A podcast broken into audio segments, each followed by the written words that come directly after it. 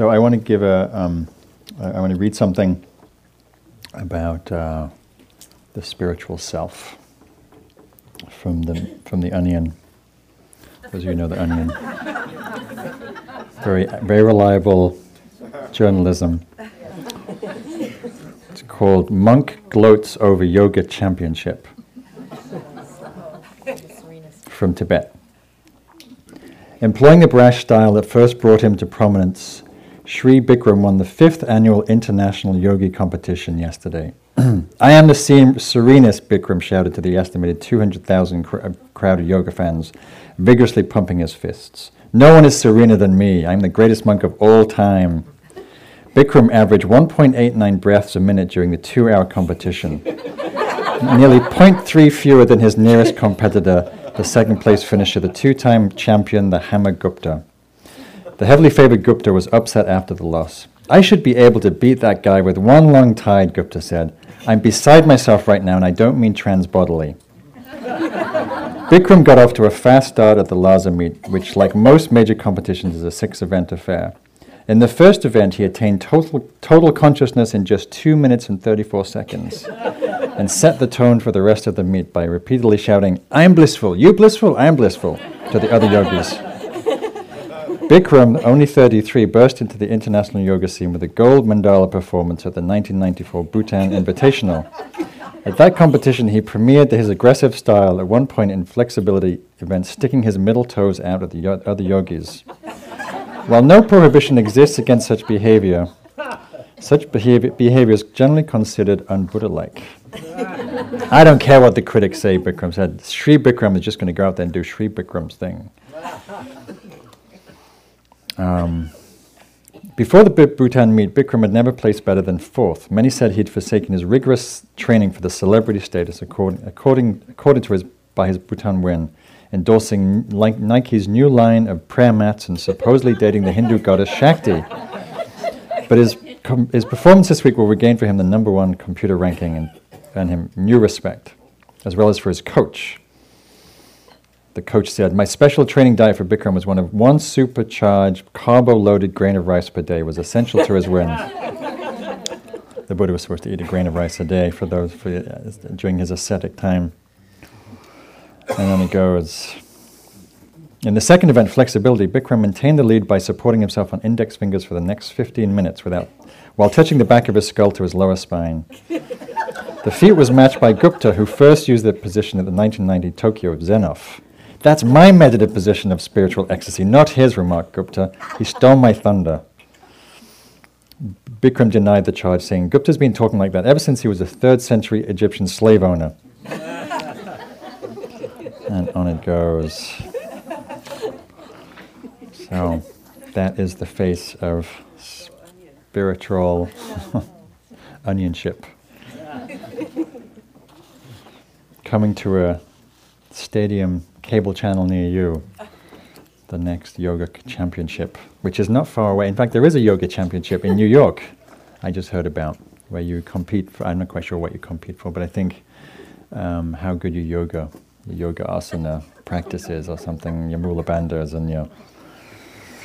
So we'll probably be having meditation competitions soon. So, you know, we're expecting a strong camp from the Spirit Rock crowd. So, so get you know get at it and I was at, I think I mentioned last week I was at the Wisdom 2.0 conference. It's a techie conference meeting with mindfulness leaders in Silicon Valley. Um, uh, so all the, the, founders of the companies that give us ADD like Twitter and Facebook and, um, and they're trying to bring more mindfulness into their organizations and hopefully to us. Um, and there was a, there, they have these presentations with different companies doing different things related to the meditation field. And there was a company, I forget exactly the name, but I think it was a product called Muse. Um, and it's a, you know, it's one of these brain um, scan uh, gadgetry that tracks your meditation, tracks your brain waves, tracks your concentration, tracks when you're distracted, gives you a readout. So instead of thinking like, well, that was not a bad meditation, you actually get the you know computer printer side. you think it was good, but actually you were only present 2.6% of the time. So, um, so we're in for an interesting ride in the next five or ten years when this is, is, is going to be launched probably in the next year, and, and it will be interesting actually for to, to, to actually have the immediate feedback about your uh, great.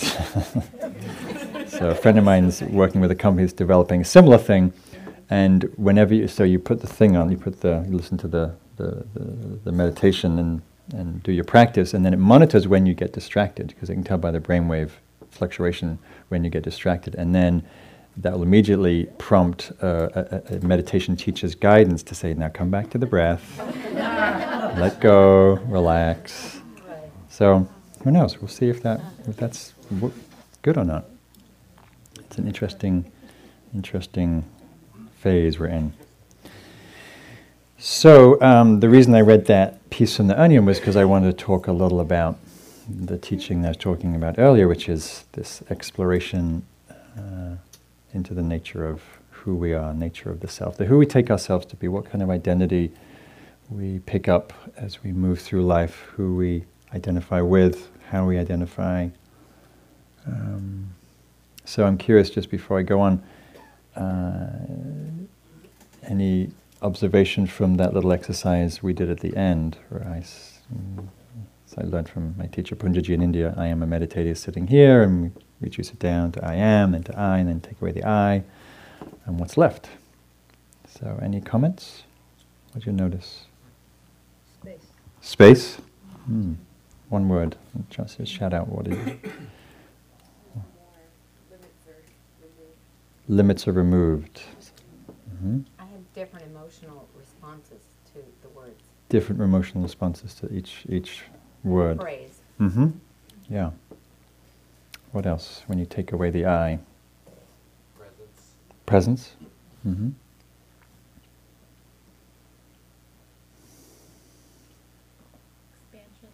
Expansion. Mm-hmm. Felt a sense of union. Sense of union. Mm-hmm. Yeah. Heartbeat. Heartbeat. Mm-hmm. Relief. Mm-hmm. Lack of control. Lack of control. That could be a mixed bag, huh? Mm-hmm. Yeah, so interesting to play with that process to see what happens when we unpeel the layers that, uh, you know, so that sentence is an example of different layers we add on to our experience. Right? So that, that's, that's just a simple way of removing them and to see what's there when we remove the concepts or uh, labels or identifications. And often what's noticed is several people pointing out space, openness, limitlessness, presence, relief, relaxation. Sometimes it can be scary. Sometimes it can feel intimidating because it's unknown. What do you mean I take away my usual sense of identity? That can be intimidating and terrifying actually to the ego that likes the known, that likes the familiar, that likes to know, yep, this is me, I'm here, sitting, meditating, and don't you disturb that point of view, please. That's why often our, um, our egoic mind gets very busy thinking and doing and getting very active when we meditate because actually the, the silence and the stillness is quite intimidating. Ever noticed that? When you start expanding into a more boundless place that you've experienced before, it feels like, uh oh, something's it's going to end in tears. even though it might feel exciting, at some point when we reach the bounds of the known, it becomes scary. You familiar with that experience?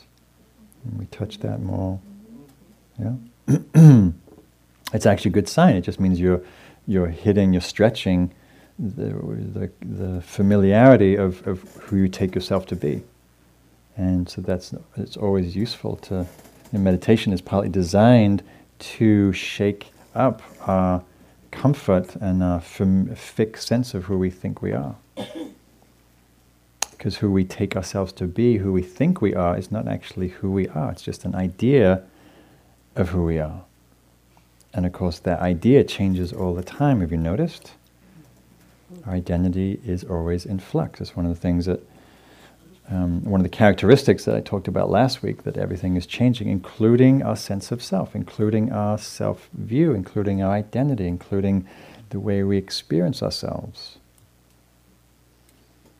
It's one of the very th- reasons the Buddha pointed to seeing through this fixed notion of self was because it's always changing, it's always in flux, it's, it's never the same in any moment, in any two moments. It's always shifting, depending on our mood, depending on our thoughts, depending on our experience of the day, depending on many factors.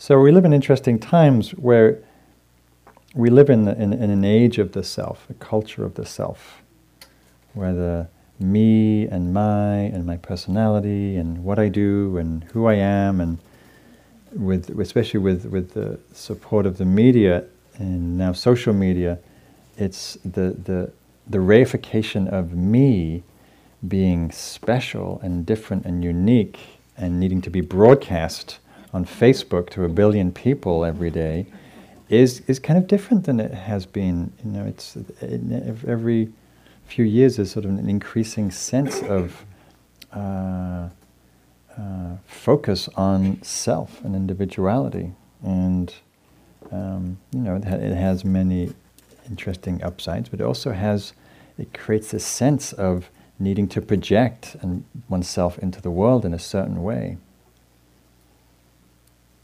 You know, how many people are on Facebook here? Probably a good half of you.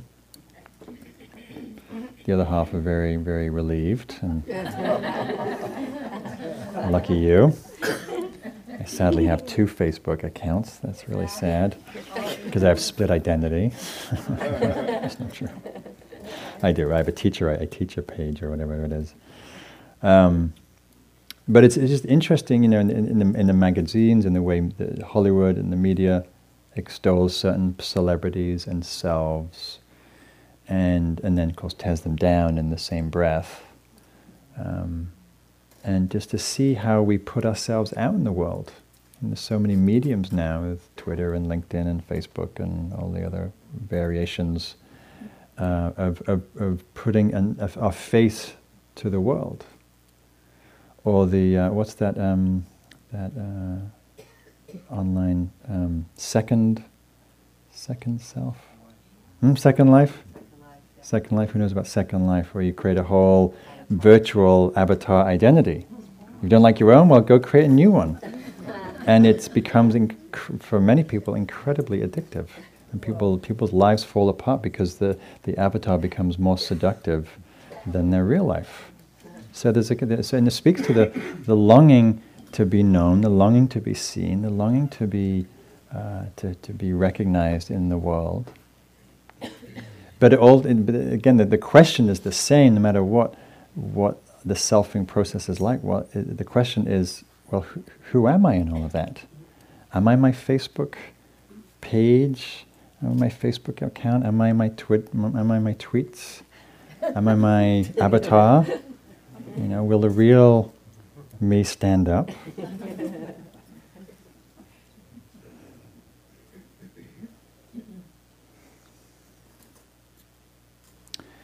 so, one of my favorite cartoons of late it says, The history of man. The second cartoon, this little guy is scratching his head, going, What the hell is happening here? And the third caption says, The end. so that's kind of our life. You get born, and then you're like, What? What is this weird thing? Thing called me, my life, my body, and then we die. and we're supposed to somehow figure, figure it all out in between the birth and death thing. Figure out who we are, where we're going, and So it's a paradox. It's a mystery. You know, it's, this is the, I, the one of the greater mysteries of life as a human being is the mystery of life itself, the mystery of ourselves, the mystery of who we are, the mystery of uh, being born and dying, the mystery of knowing ourselves, knowing that we're going to die, the mystery of feeling separate and at the same time connected, the mystery of having this awareness that, that can somehow be aware of myself. Sometimes feels the same as who I am, sometimes can s- seem to step back and watch the whole process. Like in meditation, we, set, we sort of settle back in awareness and see this whole dance of thoughts and feelings and memories and plans and burps and belches and breaths and coming and going. And it's like, oh, is any of that me? Is that who I am?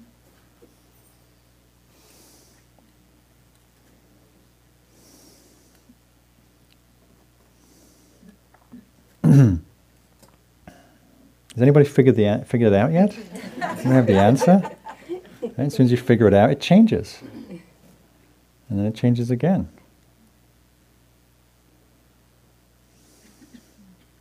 So this is one of the more perplexing aspects of the Buddha's teaching. The teachings on self and not self.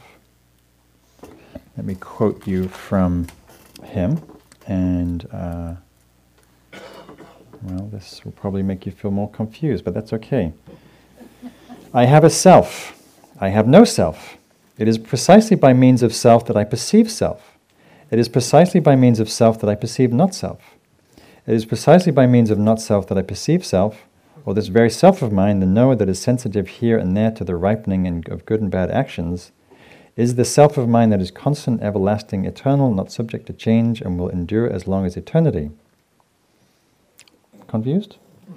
This is called a thicket of views, a wilderness of views, a contortion of views, a writhing of views, a fetter of views. Bound by fetters of views, the uninstructed person is not free from birth, age, sickness, and death. So, what he's pointing to is the various positions that we can take. I have a self. This is me. This is not me. I'm both. I'm neither. I'm confused. I'm not confused. So once, when he was teaching, uh, some uh, wanderer ascetic came up to him and, and said, um, I've heard about your teachings and I want to know if you teach that there is a self. And the Buddha sat quietly, didn't say anything. And then the man said, Well, is there not a self then? Is that what you teach? And the Buddha sat quietly and then didn't say anything. And the, the man got frustrated and walked off. And Ananda his attendant uh, said to him, you know, oh, great venerable sir, uh, whatever he called him, I don't know. Um, he said, why didn't you say anything? You've got this, you know, you teach, you teach about this, and and he said, if I'd said there is a self, he would have taken that as a view, and then that would have just been an intellectual position. If I'd said there isn't a self, he would have taken that as a view. And views don't make us any more free. They're just uh, more views. And we can stick as many views, spiritual or otherwise, into our backpack of views. It doesn't make any difference. What makes a difference is, is our direct experiential understanding of whether these things exist or not exist, or how they affect us if they do.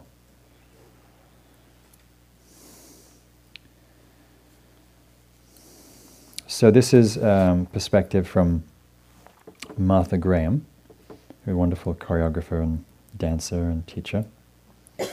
And she's talking about one perspective on this teaching, which is really about pointing to our uniqueness, that each of us is a unique, unrepeatable set of conditions and circumstances that will never be uh, here again, which makes each one of us incredibly beautiful and amazing. She says there is a vitality, a life force, an energy, a quickening that is translated through you into action. And because there is only one of you in all of time, this expression is unique. And if you block it, it will never exist through any other medium and it will be lost. The world will not have it. It is not your business to determine how good it is, nor how it compares with other expressions. It is your business to keep it yours clearly and directly, to keep the channel open. So there's a great teaching. It's not our business to compare how it is with other expressions, or whether it is good or not. But to keep the channel open so we can be fully and uniquely ourselves, which is a gift to the world, a gift to each other. Okay?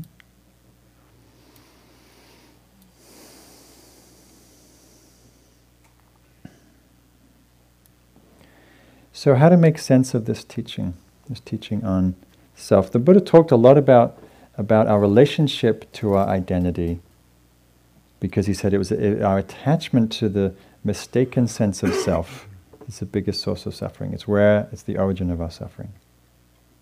He didn't say the self doesn't exist per se, but what he's pointing to is the way we take the way the, the way we take things to be self, self process, self identification. So uh, the word identification is a little easier doorway. So we identify with things in our experience as who we are. So a thought pops up, like, I'm the best meditator ever lived. Or that person over there is a complete jerk. And we identify with thoughts as my thoughts. And then we get either elated by them, we get embarrassed by them, we get humiliated by them, if we take them to be who we are. Right? So when we're, th- when we're meditating and our mind is uh, busy thinking itself into existence, which it does a lot. Anybody's mind thinking a lot in meditation? yeah. Did you ask for one of those thoughts to come? Did you direct one of those? Yeah, I think I'll think about my how low my bank balance is right now. Mm, that's a really good thought. Yeah, it's good. Or let me worry about my performance through this coming up at the end of the quarter. Or I wonder what's for dinner when I get home. I mean, do we do we where do those thoughts come from?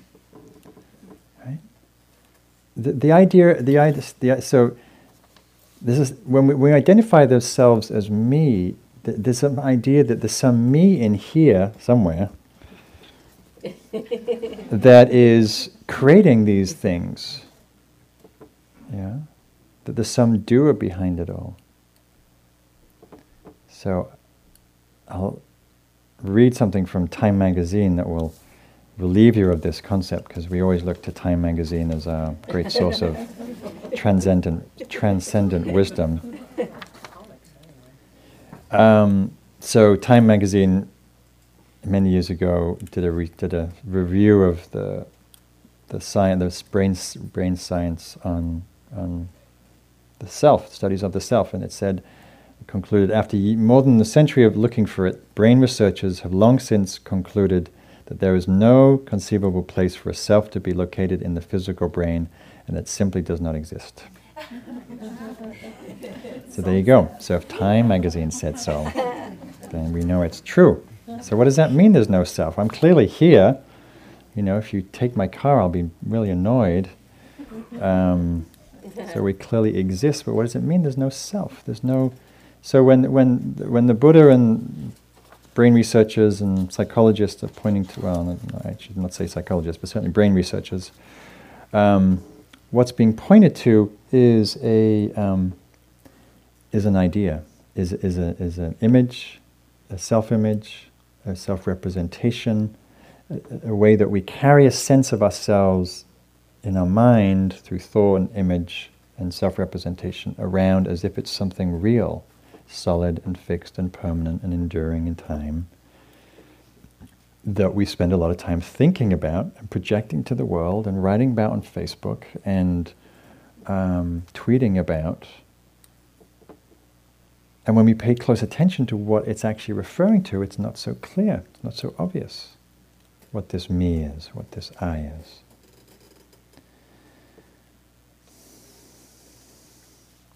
So, and there are times in our experience when uh, the sense of self, the sense of self concern, self obsession, self uh, referencing, you know, those thoughts always come back to me. Like no matter what's happening in the world or the economy or my friends, well, how's it going to relate to me? Right? These are all, they're all sort of facets of the selfing process. But there are times when all that just kind of drops away, just like for a few of you Maybe it did when we did that little exercise. Where we, where we self, where we sort of magically self forget.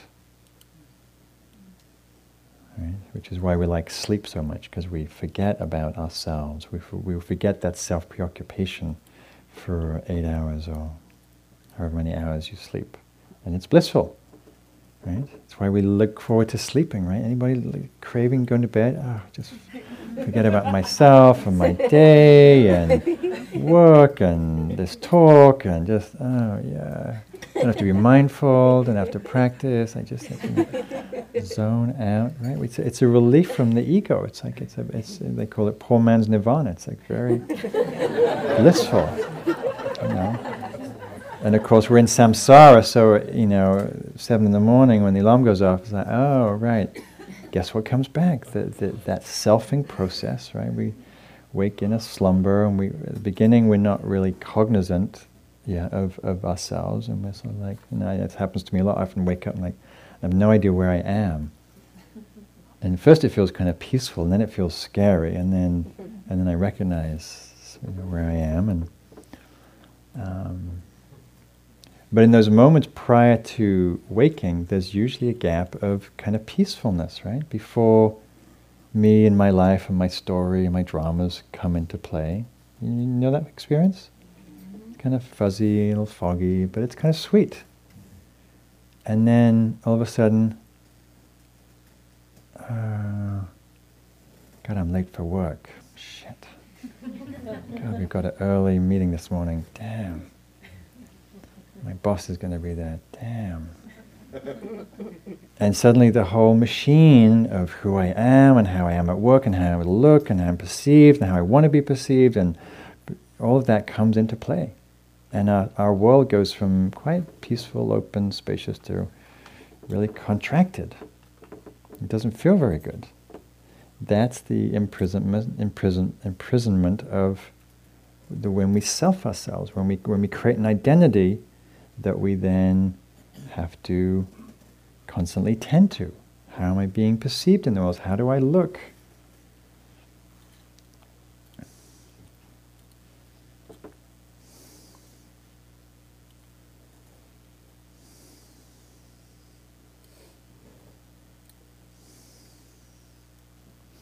So, following on from last week's talk, the most, the most, the easiest way to to feel into this teaching is to see, pay attention to how your sense of self, your identity, what you identify with, uh, moment by moment changes.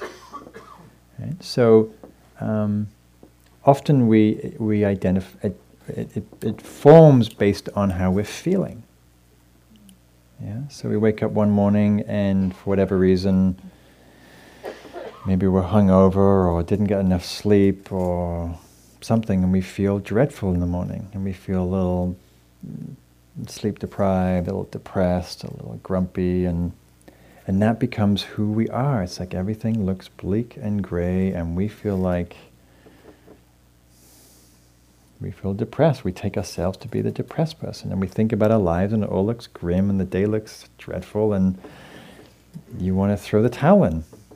Right? We, when we, we, in, in that moment, we believe it, don't we? We believe those those moods. That's that they can be so strong, and we ta- and we, it's like, oh yeah, this is. This is who I am.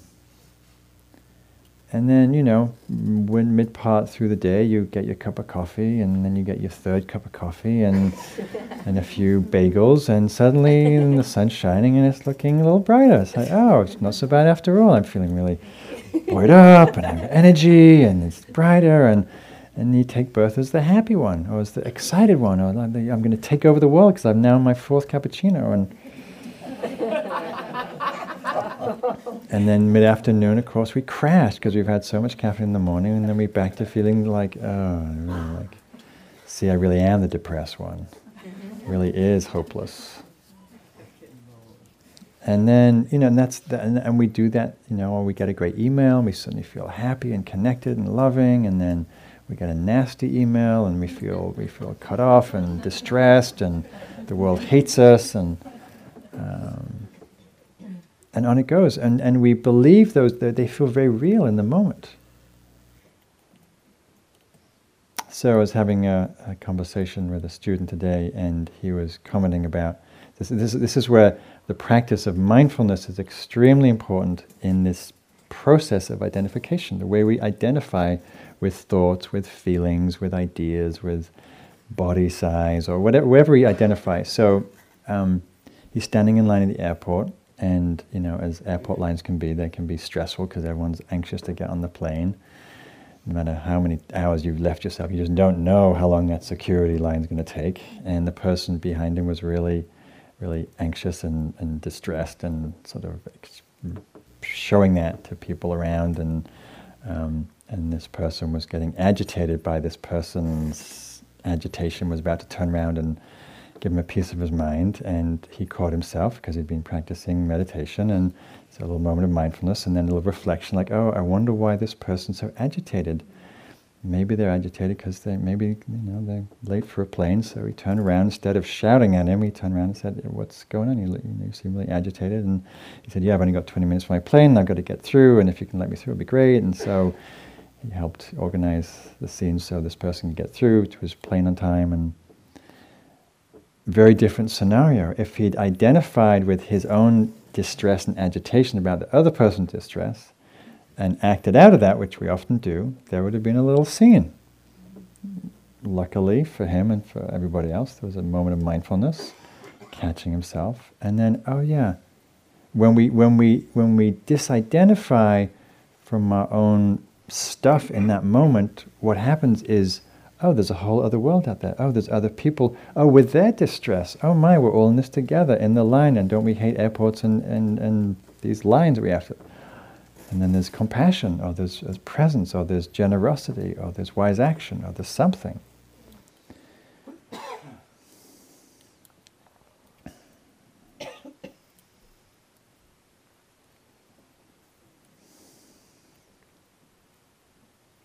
So back to this idea of the changing nature of this identity.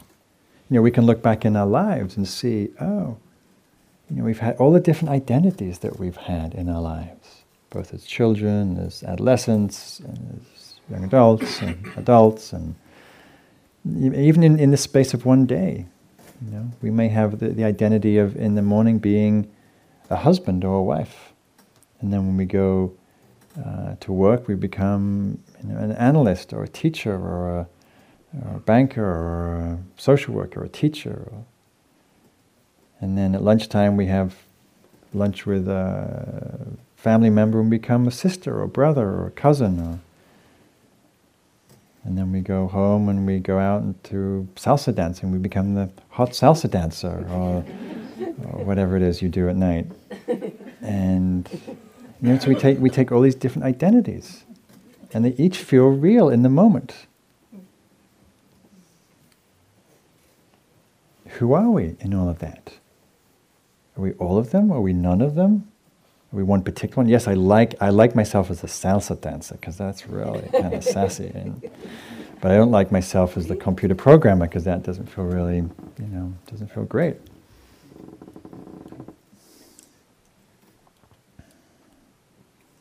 To identify with any of them as who we are is limiting. To identify with anything as who we are is limiting. Because we can't put ourselves into a little box because we're so fluid and dynamic and much vaster than we, than we have any idea most of the time. Most we live in this little box of me and my thoughts and my little worries for the day, an occasional connection, and but you know we have this vast, boundless dimension too that we sometimes touch when we go out into nature. I was out, I got up this morning and went out paddling, kayaking on the Richardson Bay. Um, and it was a very beautiful, still morning, and just this blue sea, calm stillness. And um, the seals were, the sea lions were out feeding on the herring, herring, herring that are coming in in big shoals, and one of them bashed into my boat, and and then there was went out further out into the bay and it was just calm, stillness, just a sense of vastness. And then this, any sense of self just drops away when we go out into nature like that. When we go out into the ocean or up in the mountains or the forests, or it's just a sense of um, someone said, there's a sense of oneness or connection or unity. And that small sense of self just feels completely irrelevant. The self that's worried about whatever it is, money or relationship, just isn't present. And then who are we in that moment? We recognize ourselves as more vast, more open, more spacious, more connected with life.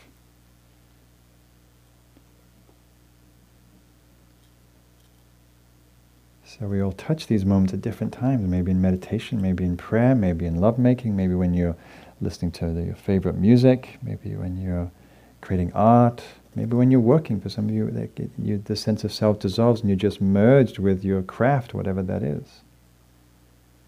And what happens when that happens is there's usually a sense of peace. Right? We can see the, the, the equation of the, the level of burden that accompanies identifying with this small sense of self. It's not who we are. We're not this limited person in time and space. We're so much more than that. And these, these the, the life and relationship and nature and things will have, will have, there'll be moments where that blows open our view of ourselves. It often happens when, we, when we're faced with tragedy and loss of a loved one.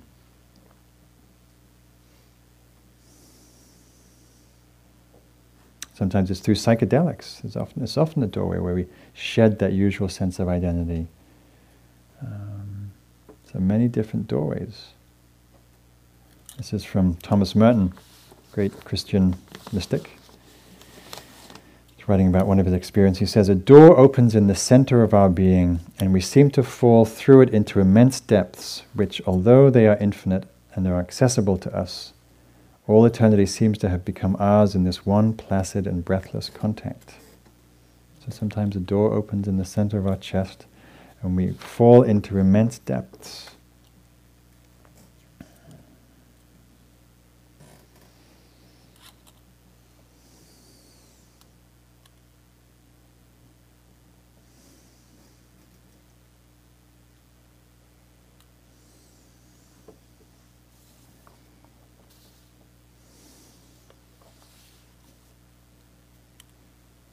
And then we come back to the laundry. And then we come back to, okay, got to feed the dog, got to pay the bills. And that's the, that's the mystery of being human. We kind of we navigate these different realms vast, limited, constricted, connected, fearful, open, closed. Right?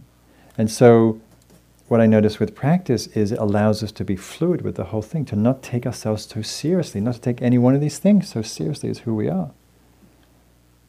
To see how fluid and dynamic we really are. To not need to limit ourselves to any particular thing.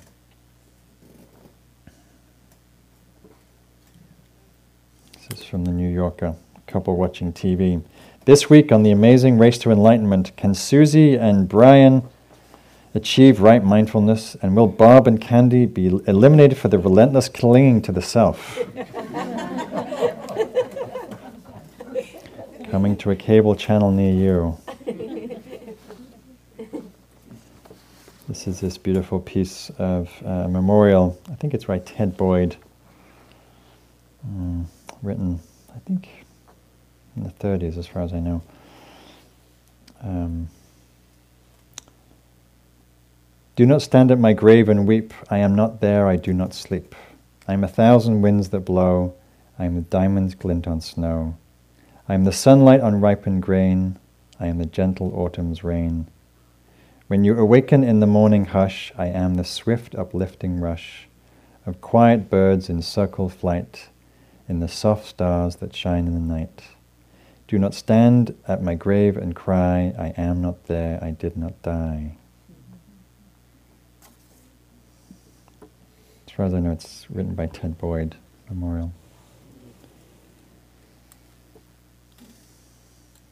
So sometimes we glimpse that. This is, this is another way of putting it. This is from Juan Ramon Jimenez. I am not I. I am this one walking beside me whom I do not see, whom at times I manage to visit, and whom at other times I forget. the one who remains silent when I talk, the one who forgives sweet when I hate, the one who takes a walk when I am not, the one who will remain standing when I die.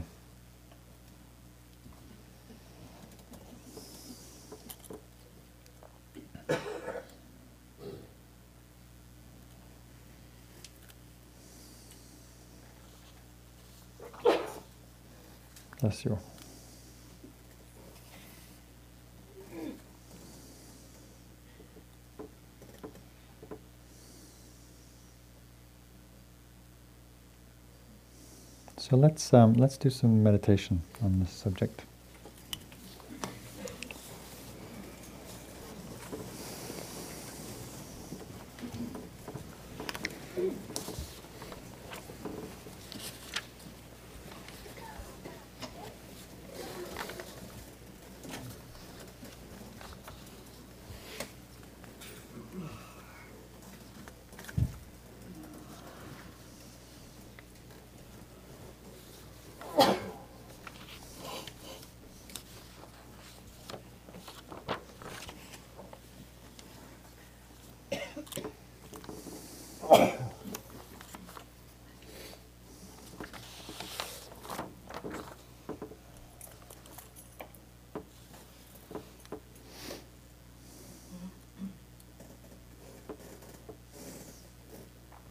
So closing your eyes.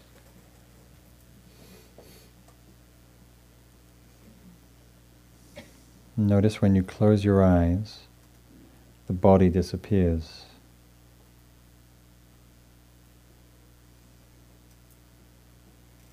There's no head, no torso, no arms, no legs. Just sensation coming and going in space.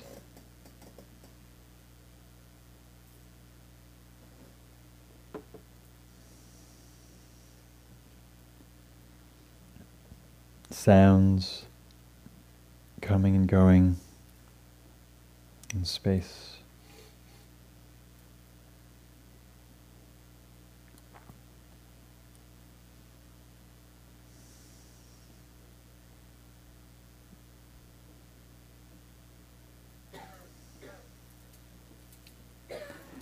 Who are you when you don't go to your mind or to the past to sense who you are? Who are you in the immediacy of this moment? When you don't look to your mind, to thought, to image, to memory. In this moment, in your direct experience, there's no time, there's just here. There's no past, there's no future, there's just here.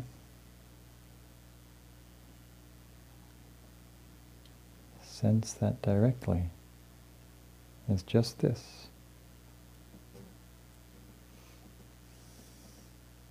If there's no time, then there's no age. If you look, look directly at your experience, is there any age? Are you ageless, timeless?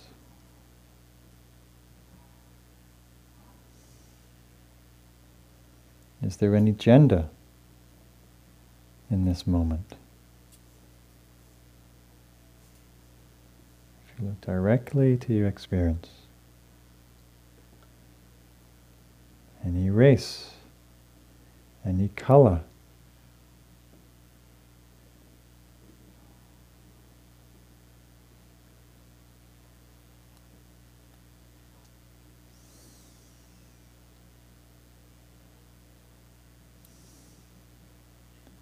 As you sit, different things may appear on the screen of awareness.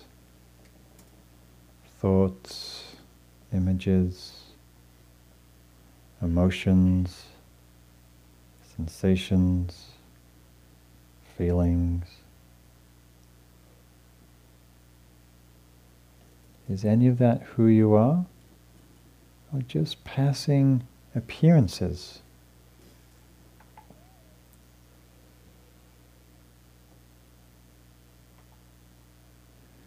Look to awareness itself.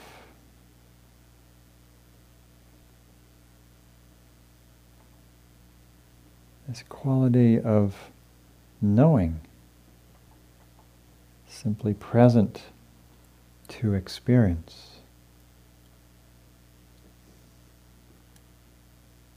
But you can't say, I'm that awareness either. Awareness simply is colorless, shapeless, formless, timeless.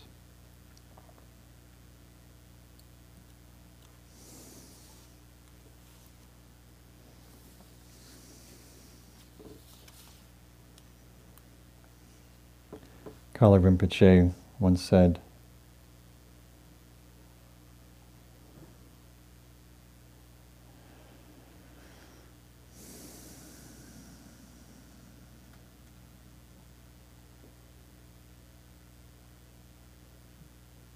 Don't believe in the reality of good and bad experiences. There is a reality, you are that reality.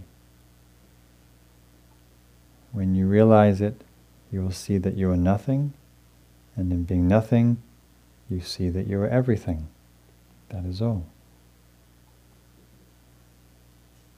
And Nisargadatta put it this way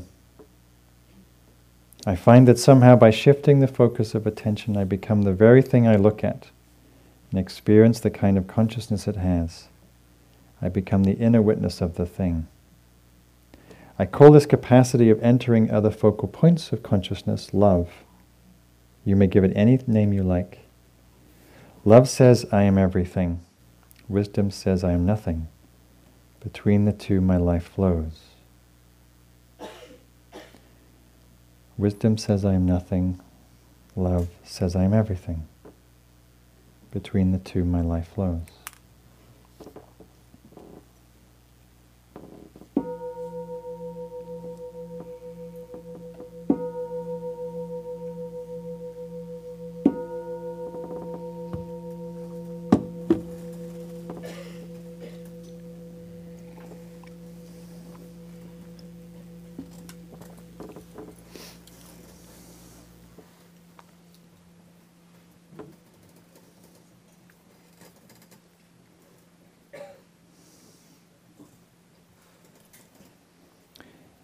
So, like everything that we say up here, it's purely an invitation to inquire into. So, some of this makes sense, some of this sounds like nonsense. Um, don't take our word for it. Pay attention. Be curious. Be curious about this, this question what am I? What is this thing called me, called I? Is it solid? Is it fixed? Is it real? Is it impermanent? Does it change? Does it come and go? Does it bring happiness? Does it bring suffering? What's my relationship to it? What happens when I forget about it? So, purely material for good investigation. I wish you well with that exploration. Thank you. Have a good night.